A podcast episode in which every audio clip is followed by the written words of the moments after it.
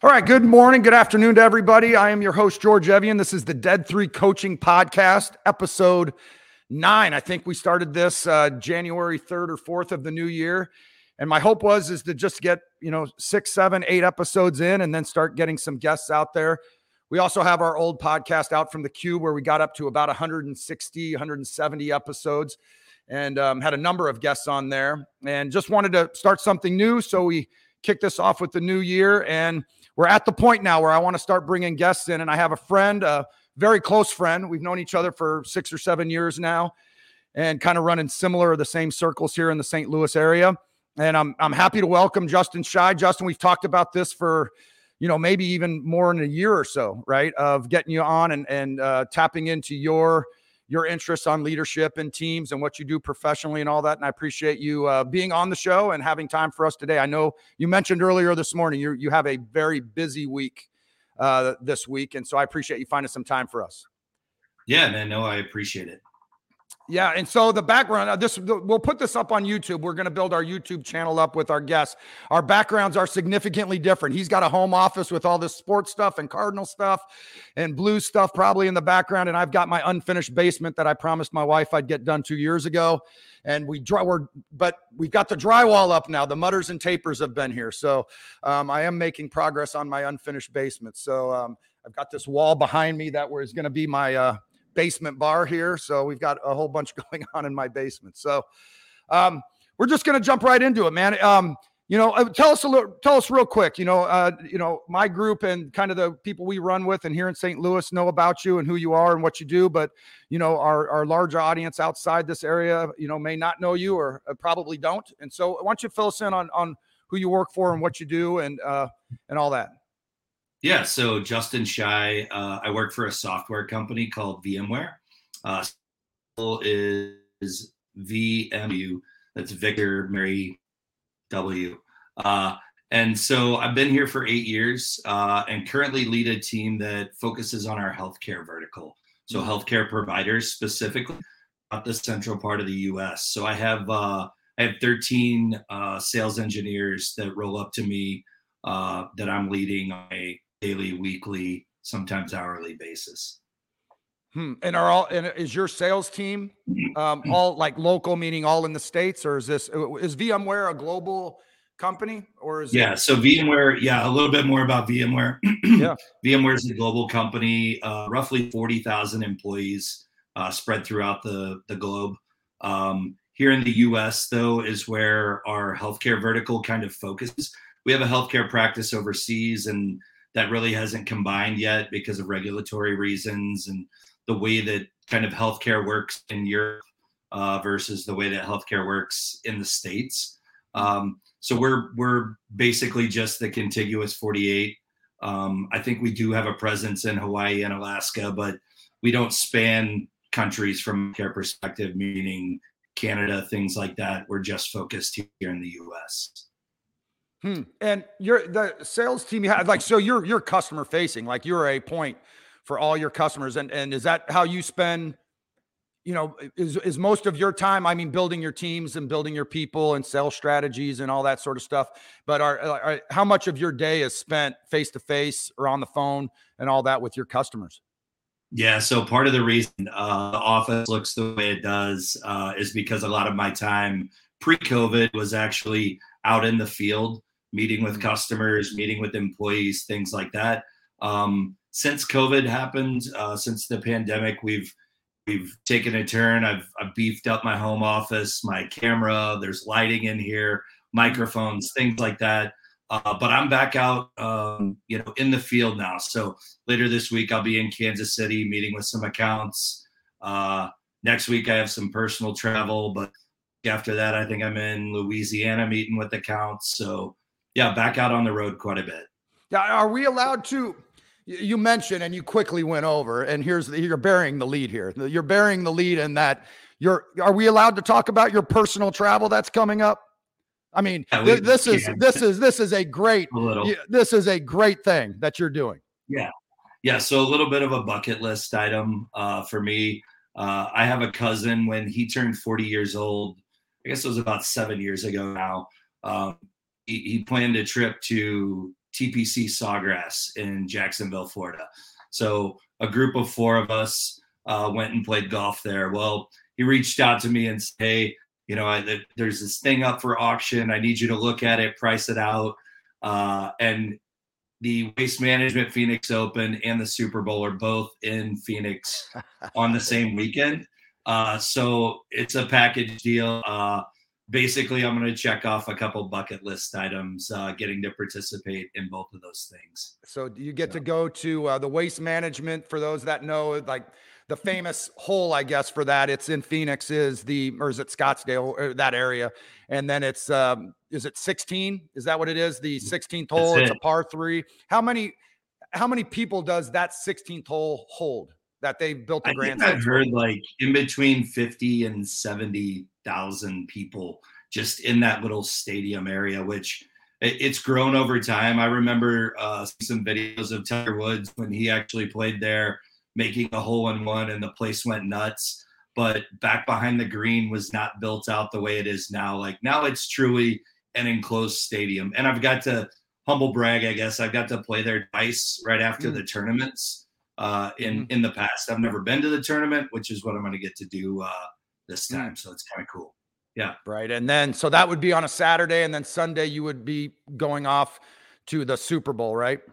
Yeah, we have yeah, a what a uh, great deal. I think it's Guy Fieri's uh, right. celebrity tailgate party before that, and oh, then my. transition to the Super Bowl. So well, that's great. Well, speaking of the Super Bowl, the the the championship games, and this is where I wanted to kind of lead into, right, and get your opinion on because it, it it actually was, you know, I have this notebook here in front of me, and I wake up and try to take notes every morning, and you know the content that i consume or at least bubbles up on my feeds on twitter and instagram and linkedin and all that are kind of around team type stuff. So this past weekend, just to kind of set the stage for this conversation and get Justin's perspective.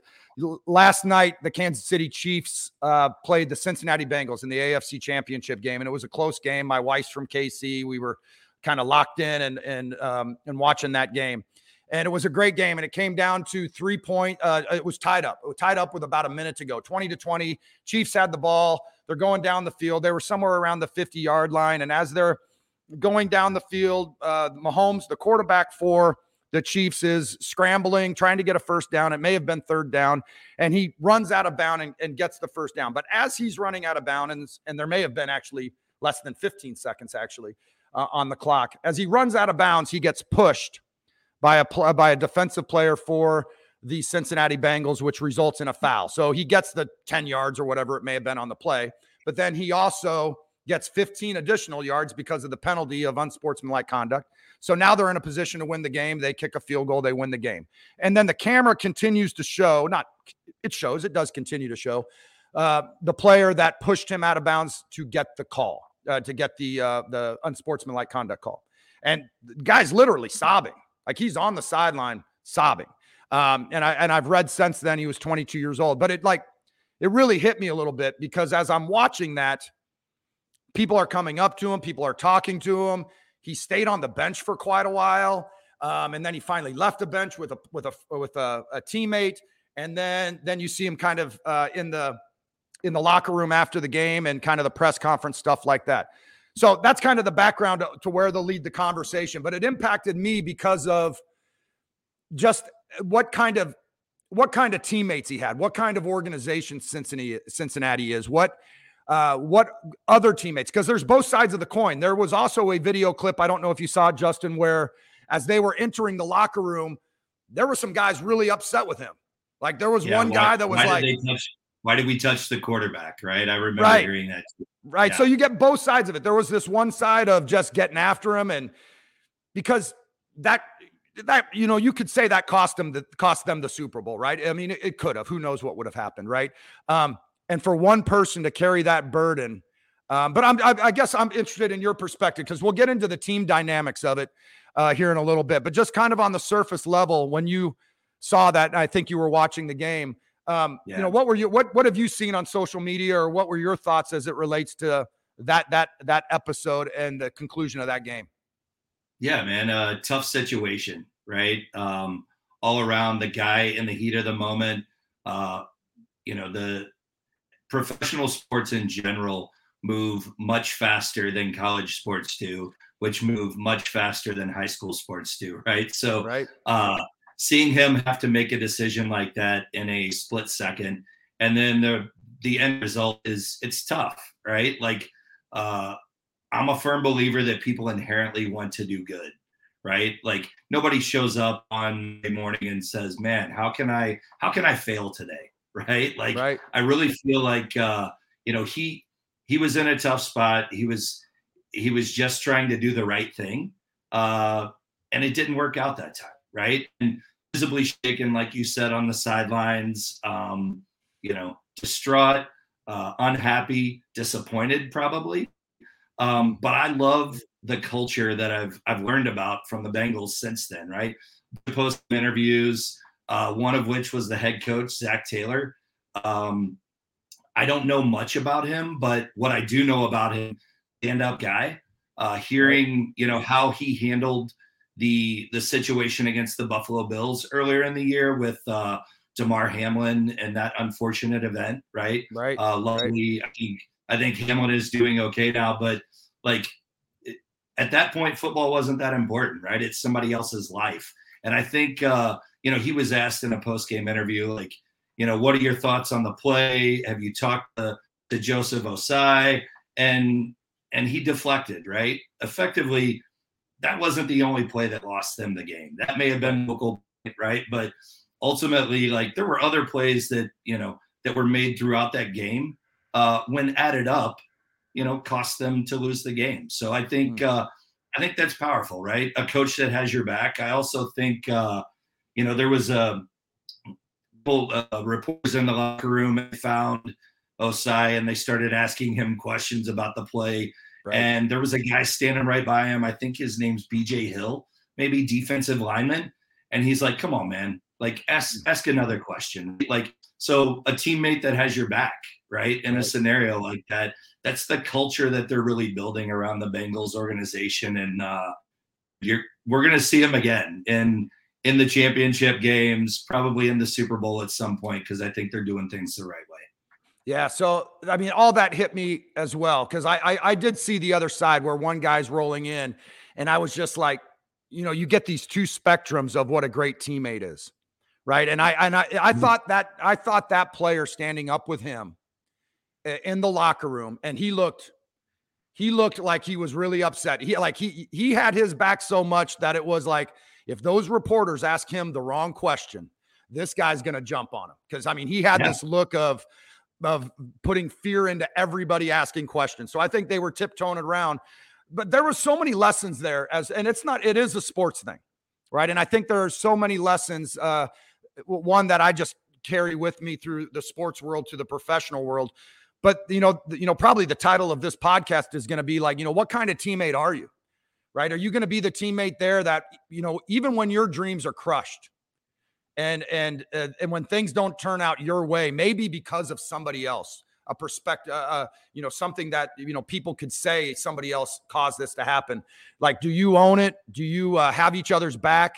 Do you support them? Do you lift them up? Or are you going to be the guy just screaming, you know, um, you know, at them and making them feel worse. Even like to your point, I think everybody tries to do good. Everybody's trying their best, right? Um, and everybody wants good things to happen.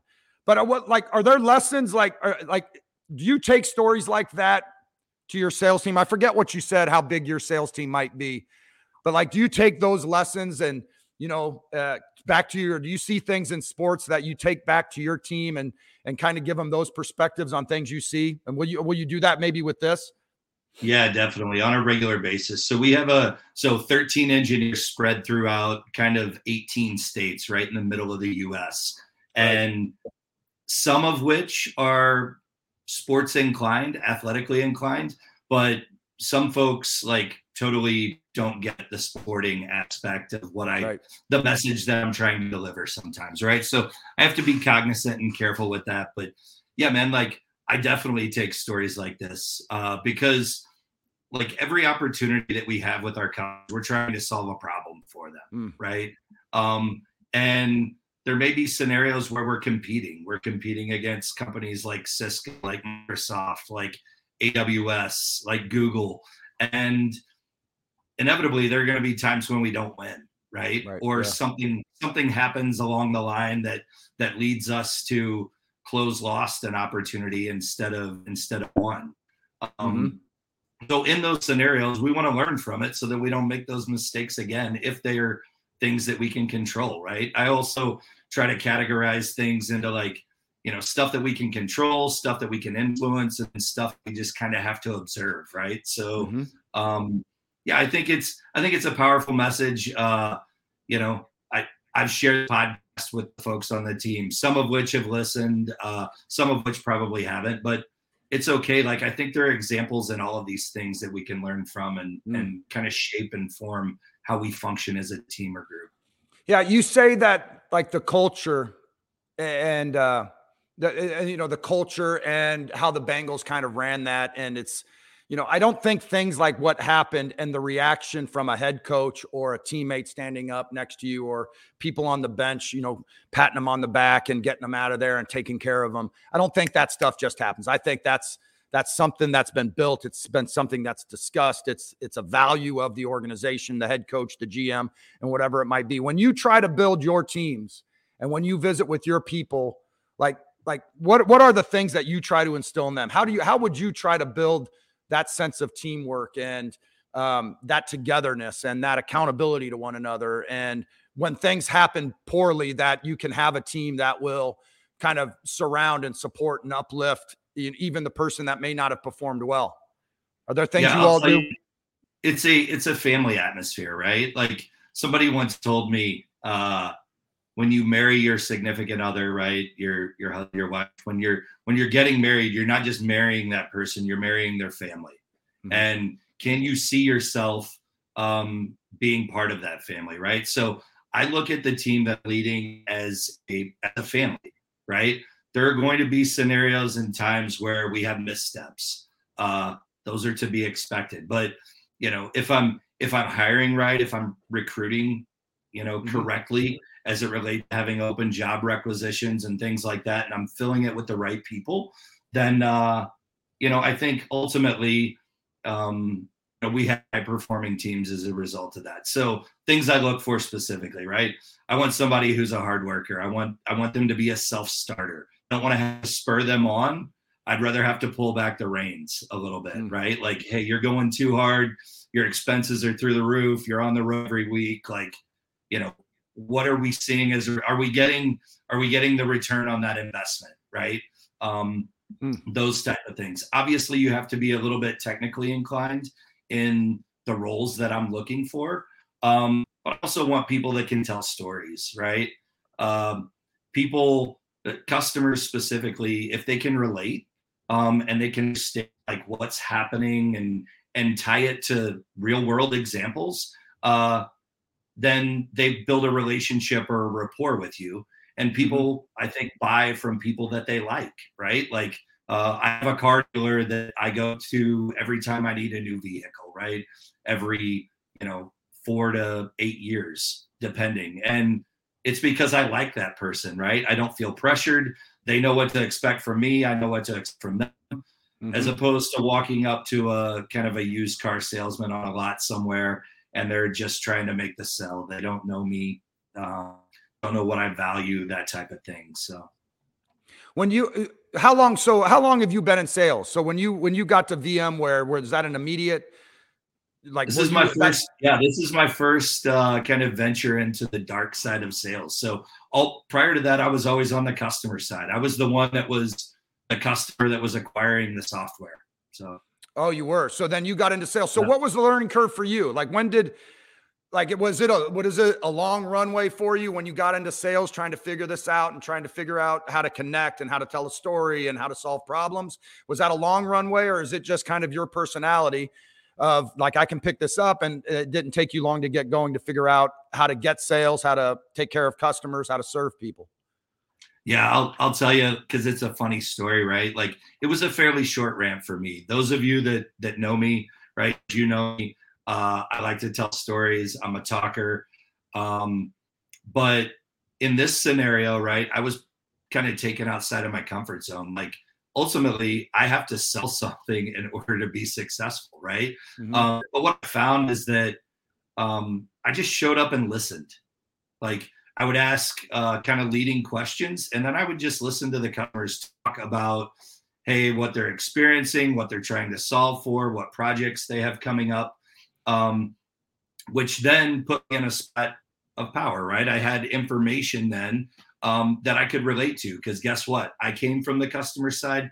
I experienced similar problems, and hmm. this is how I solved them, right? I'm not saying it's the right or the best way, but it's the way that I used. I utilize VMware software to do this. Mm-hmm. Um, to to micro segment my network or to you know virtualize a compute stack. So that type of stuff, I think, uh, I think it's really powerful, right? Like showing up and listening, though, being an active listener. Um, probably don't see me take notes a lot during our conversations, but if I'm on site with a customer, I have a notebook and I'm capturing what they're talking about, what's important to them, and trying to figure out how we can align uh, mm. from a company standpoint to to alleviate some of the pain they're feeling. Is that where you so you're coaching and leading your sales team? Is it is is the coaching and feedback you're given on that side of sales, like how to sell, how to be closing, how to prospect, how to you know network and how to tell like is that where you spend a fair amount of your coaching time with your team that's some of it um so i'm leading the technical sales arm so there is a more of a a business focused sales arm that i'm paired with right so mm-hmm. i have a peer that's based in texas and then i have another peer that's uh, based up in wisconsin and effectively they are the account executive arm and mm-hmm. we are the technical sales arm so yes like um, there is some of that that's happening. Um, I'm more focused around uh, new releases of our products, right? New software releases, how you how you understand, you know, kind of what's changing in our software, so that we can then communicate to customers, right? Mm-hmm. Newer features, newer functionality, things like that. But also, right, there is a sales aspect to that. So you have to show up, you have to listen, you have to develop a relationship uh, you have to be active in that account. And the more you have a cadence with those accounts, the better off you'll be, right? We have some engineers, one specifically that I can think of in the Dallas area. Uh, his customers know that he's going to show up every other Friday morning. He'll have a box of donuts and probably, um, hmm. you know, some form of coffee or refreshments. And he's going to sit down and talk tech for an hour with them. Hmm. They know that he's going to show up every Friday. So he's developed a cadence so they kind of expect him to show up. And as a result of that, he's one of the successful engineers on the team uh, hmm. because of those relationships that he's established over time. Hmm. Well, I, I I spent a fair amount of time in sales. Like when I, I, coached college basketball and you're selling, and then through college and some other jobs that I had. Um, and I'll tell you, the hardest thing I had in selling, which should be the easiest thing in selling, is closing the sale and asking for money. ABC, right? Just, George. Always, right, it is always, always be, be right. I could do all the other stuff, but when it came time for that, I was always like, like when I got out of coaching, I spent six or eight months working for Quicken Loans, which is a you know loan mortgage thing. The eh, the owner of Quicken Loans, I think, owns the Cleveland Cavaliers, Dan Gilbert. And I did that. It was like, you know, on the phone. I needed a job. And so I was like, hey, I'm going to get into the mortgage industry. And I just, I developed these relationships and be on the phone with people. But it was always like, just close, just close, just close. That always seemed to be the hardest, and it should have been the easiest, right?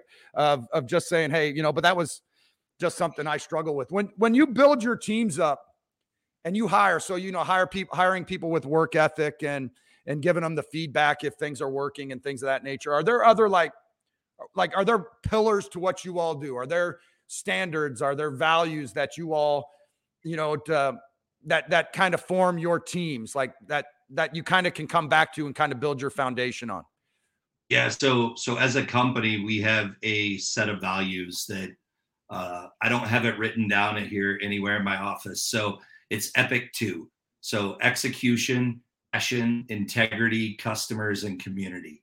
So mm-hmm. the C is actually squared. That's where the this the epic 2 comes from but all of those things mean something to everybody right and over eight years like i've learned that it means a lot like when I'm when I'm interviewing folks, I want to know execution wise. Do they are they are they a lone wolf or do they work well in a team? I want people that work well in a team environment, right? Uh, I want them to be passionate.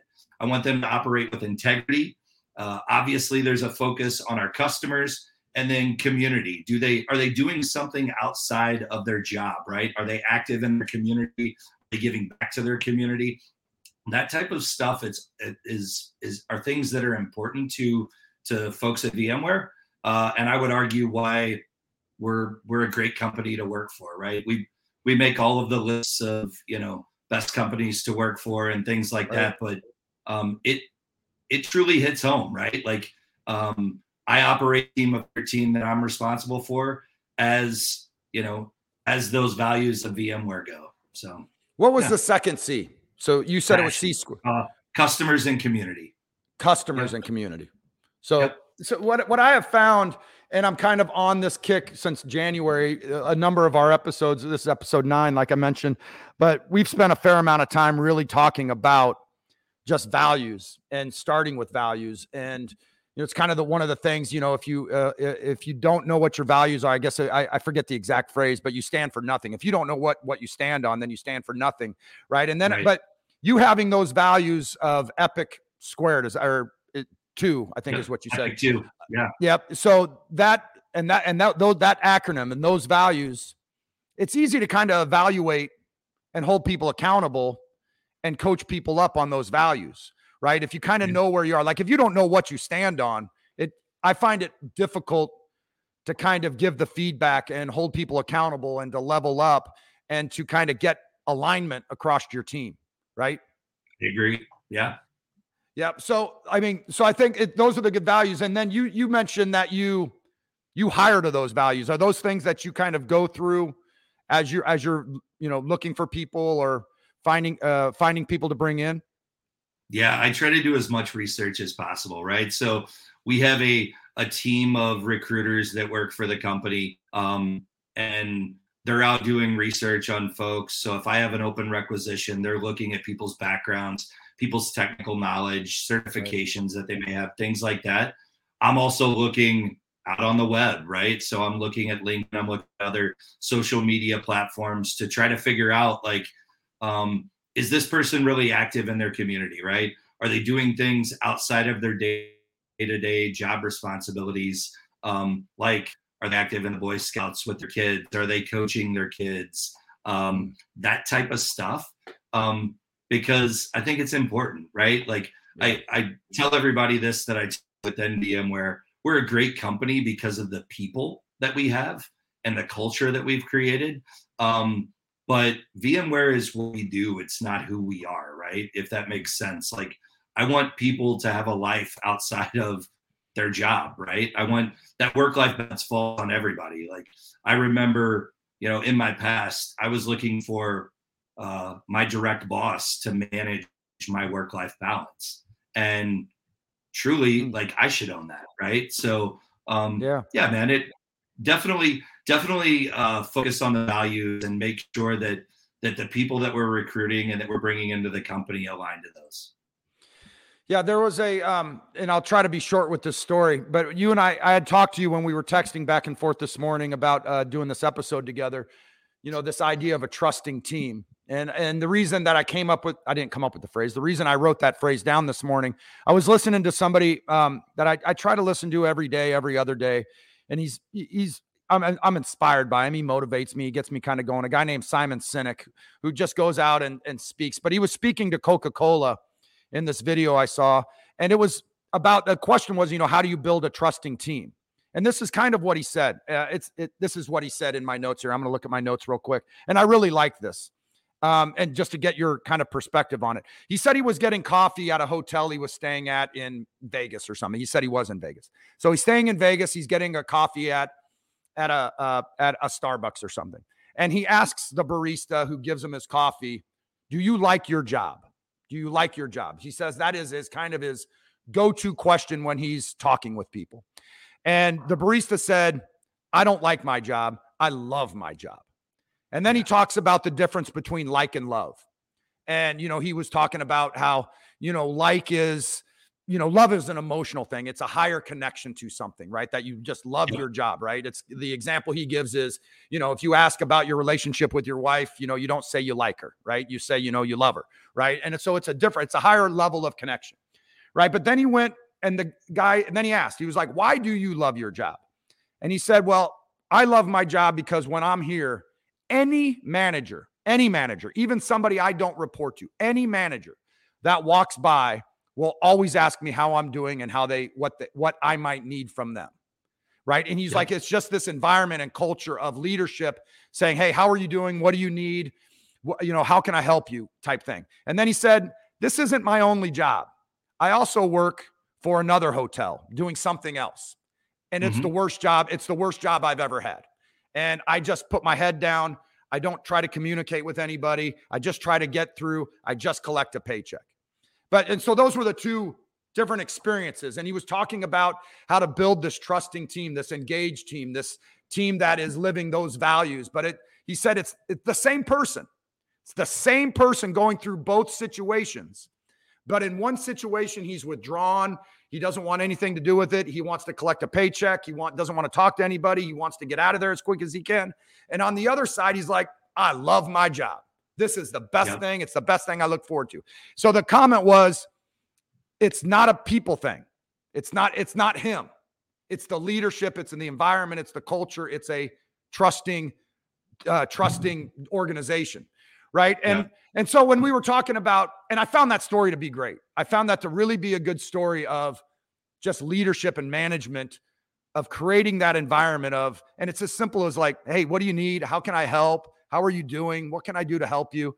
Um, but when I asked you about a trusting team, you know, you were like, "Hey, that's in my wheelhouse," like you know, and building those things. But I and I, you know, any, I mean, any comment you might have on that story about how that resonates with you and your leadership and your teams, but just like a trusting team, that was his example of building that trusting team of people with you, right? And you know, how, how does that story hit you? And then, you know, what are things like? How do you build your teams to where they know they trust you, they trust one another, their customers trust them, and you can kind of have that level of love over like of their job.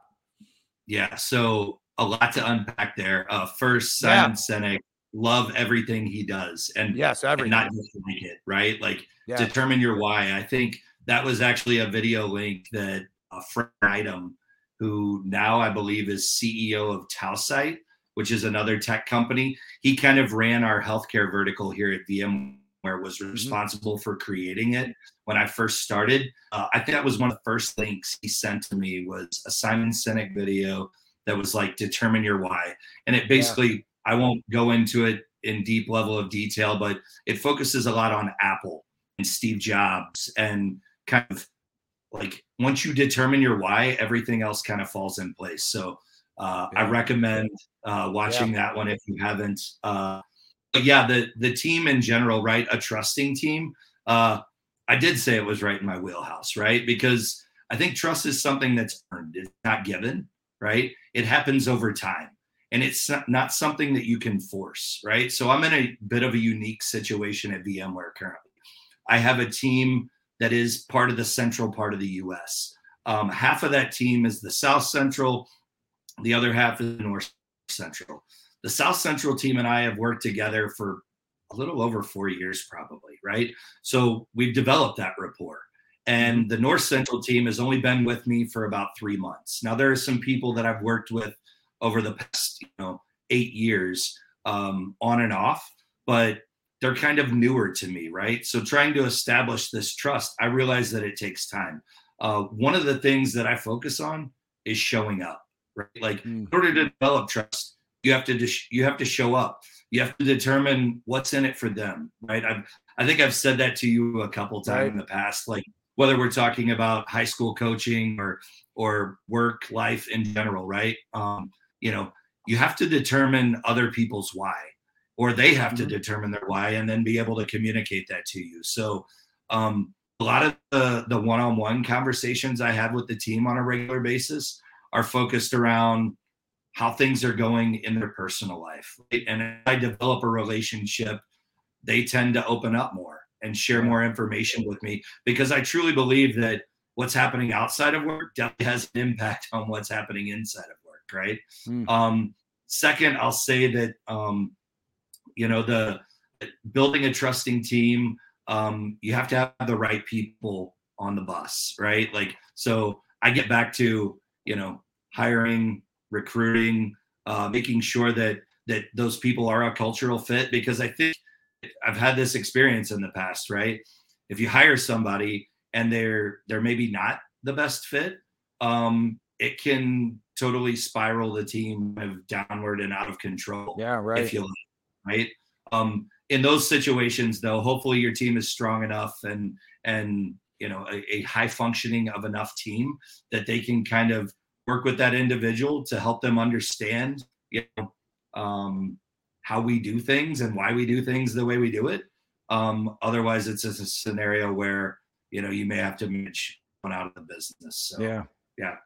It's interesting you say that, and I'm in another sport, I guess, story. Um, something I saw, and I'm sure uh, that you saw it as well. It was interesting. Deion Sanders got hired as the new football coach at University of Colorado a month or so ago, and he gave this talk in front of his team. You know, second or third talk, and uh, kind of the theme of the talk was hey, we don't have time for a lot of this stuff. Like we like we've got to get results now. We need to be connected now. We need to trust each other now because we don't have six, eight, 12 months to try to get to know one yeah. another. Like we've got to, yeah. and so I get that. Like for us to hire new people and build a sales team and get connected with them, build the trust, set some standards and goals, be accountable to the process, that all takes time. But in your industry, do you have time for that? Or you, like you all want it to happen no, faster, right? Yeah, that's but, why you have to that's why you have to hire right. Right. I mean, I'm I keep going back to that, but it's it's the truth. And a lot of the people that that I'm hiring, I'm already connected with, right? So I'm building a network as I'm going to these these um, you know, meeting with customers, meeting with other employees of VMware. I'm trying to determine hey, are there partners involved here? Like, you know, who are other people that I can connect with um, as it relates to that? Uh, because inevitably somebody will find something new that they want to go do and may leave VMware at some point. And I have to be able to rapidly spin up and fill that role so that we get back to to kind of fully functioning. Do, do the people you end up hiring, what does that how long do, does it take before you feel like okay we've got a good rhythm here with this team this somebody new and all that does it take long for people to get up to speed because of that connection and because how you vet your candidates um i've had i've had people like be a full like a fully contributing member of the team within you know one to three months uh mm-hmm. and then you know i've also had people take 12 months uh, and that 12 month cycle is it's tough, right? Uh, because they want to be successful. They want to make right. sure that they're they're hitting revenue expectations, that they're developing a rapport and cadence with their customers, that they're focused on the right things. Um, but yeah, sometimes those those scenarios are challenging.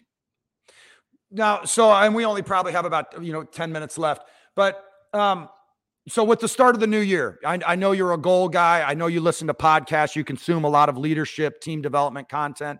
So as you kind of look at 2023 for you and or your teams and and uh, the people on your team and your products that you're selling, what what are the how how are things different this year? What what are you doing differently? How are you leveling up your teams yourselves so you have a great 2023? What changes are you yeah. making?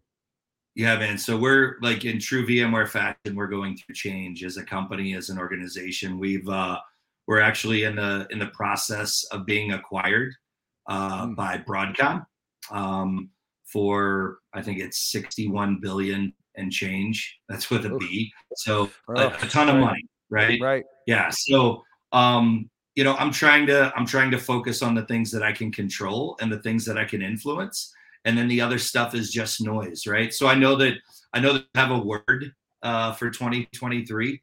Uh, mm-hmm. My word is process. Like I want to get lost in the process. Um, a, a, lot of athletic uh, kind of ties here, right? Um, those folks that get up and do the same thing and have a process that they go through on a regular basis are sometimes the most successful, right? I know that um, you've done 75 hard before. Um, I am not in in any way signing up for that currently. Uh, right. But I do I do have things I'm doing on a personal front that are hopefully going to make me better. Right. Um, right. I will also say, like from a work standpoint, getting caught up in the process. So if your process is right and you're following it to a T, then the results will just kind of happen. Right. Mm. Um, and so like that's that's kind of my word. And and so I've been going through some the same the same type scenario with the team. I've challenged them to create a word for this calendar year uh, and communicate that. And actually, this Friday at our upcoming team call, I'm going to present back to them uh, in word art format. Oh yeah, uh, everybody's word and kind of show like, and and this is going to be something I'm going to continue to tie back to throughout the year. This is what we said we were going to do are we doing it right? Are we delivering and are we fo- still focused on it? Do you know offhand some of the words that you've heard from your team this year? Yeah, man, I actually have it up in the background here. So uh, mine is process. Um, one of them consistency, focus, discovery, routine, go, discipline. Um, discipline equals freedom. So yep. yeah, there's there's a handful yeah. of them. Yeah. Yeah. So yeah. That that's great. And I'm doing the same thing and I've shared mine with you and I'm just trying to I write it down every morning in my planners just to try to think bigger.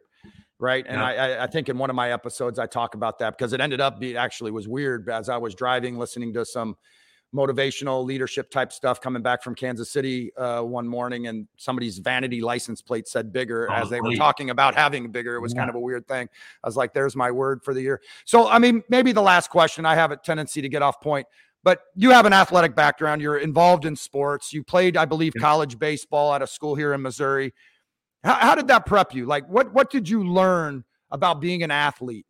Uh, because I, I feel like there, there's a push to not a push. I mean, I guess it's all you know. Whatever you can, you, you whatever you're looking for, you can find. But I feel like you know people that are in sports and understand the the values that that creates and the work and the uh, the things that creates that you know you become you know really good employees and really good teammates and all that but the experiences you had of being a, a very good high school athlete and then being able to play in college and going through that being immersed in uh, you know uh, sports for with your three children what what do you think from those experiences prepped you for life prepped you for where you're at uh, and the success that you've had with VMware and all the other places you've been. Yeah, man. Um, so I think I think one of the key themes is you get out of it what you put into it, right? Um, if you're not going to show up in the mornings and shoot, and if you're not going to be the hardest worker in the gym when you're at practice, and if you're not hit the weight rooms and you're not going to take care of your grades, then like ultimately that's what you're going to get out of it, right? Like Right. Um, so that that was something in college. Like I'm happy to say that you know I think I think my grade point average in college was three seven or three eight. Like I made good grades. Um, I I showed up for weights. I showed up to practice. I tried to be the harder work hardest worker on the field that day during practice and control what. I can control. Right. I think that these are all things that translate to life. Right. Like there are there's some key words or key themes that I say to my kids when I drop them off at places like to go into practice and things like that. One of them is always be the hardest worker in the gym. If you're outworking everybody else, then you're in a good spot. And if everybody is then doing that, you've created this culture of of kind of hard work and effort and you're you're making your team better, right? So right. that's uh I mean, I think too, you know, in athletics like I've established relationships there that that are going to last a lifetime. Uh, people that were in my wedding that I played baseball with, people that I grew up with that I'm still connected to. Um, you know, we're all at different points in our lives, but uh, yeah, man, I think uh, I, I, definitely yeah. love being active in in sports. Um, I love being active in my kids' lives and their sports that they're they're passionate and that they love and that they're involved in. And yeah, yeah. I think uh, you know, there's some different, definite, uh, definite things that translate between the two, between athletics and life. Yeah, and and then you know, trying to get that, you know, being able to be a part of a team. There's a story that I've told in some other podcasts. I, probably the best week I ever had in coaching um, was I forget how old I was. I might have been 30. Um, I was a grew up in Seattle and I was a fan of the Seattle Supersonics. And they had a coach there for 10 or so years named George Karl. And he had retired from coaching and he spent a week in Detroit. And I actually got to hang out with him for a week, for a full week. Picked him up at the hotel, hung out with him all day, went to the Detroit Piston practices. He came to our practices, and we were a small little school. But we went out to lunch one day, and it was the first time in his life that he had a year where he wasn't a part of a team because he had retired or a, he, he didn't retire. He was fired by the Denver Nuggets. So he was fired by the Nuggets, didn't have a job in coaching. And he sat there at Knapp's Dairy Bar in downtown Rochester Hills, Michigan, drinking a chocolate shake. And he was 50 plus years old and he started to cry. And he got choked up and he said, George, this is the first time in my life I haven't been a part of a team. And he was like, it sucks. Right. And so that, that whole thing about building teams professionally, you know, shared missions, shared values, shared sacrifice, winning, winning, whatever that might be, but also athletically being a part of a team where you're just fully immersed um, and developing those relationships and friendships and all that. I mean, I think all that's um, significant. It's great being a part of a team, you know, and it's a great uh, I agree. kind of going the same direction with people. It's great having the same wins. And two, maybe to circle back, right, to as bad as it, as it is for that Cincinnati Bengal guy, you know, from, you know, the intro to this podcast. I mean, those guys that stood up for him, what a great deal. He loves football, but he knows he's a part of a team. And he knows that he's yeah. got his boys there with him, hold, lifting him up, standing next to him, supporting him, making, you know, taking any bullets that he doesn't have to take. And I think all that's significant. So listen, I how can people connect with you? I know you know, is it LinkedIn? Is that the what's your platform of choice yeah. so people could connect with you on social media? Yeah, man, LinkedIn or Twitter. Uh, I'm also on Facebook and Instagram, but not as active on those. And then okay. um, justinshy at gmail.com is uh, is my e- personal email address. So yeah, feel free to reach out. Okay, so what, what I'll do in the show notes for everybody is um, I'll have uh, Justin's LinkedIn information and his link there. I'll have his Twitter information as well. You can reach out to him there. And I'll, I'll just say this about Justin I've known Justin for six or seven years. What I admire most about Justin is he's an awesome dad, an awesome dad. Um, and he's a, an example to me raising two sons and a daughter, and we all have kids about the same age. We're actually very fortunate. The, the group that we run with here in the St. Louis area, we have amazing men.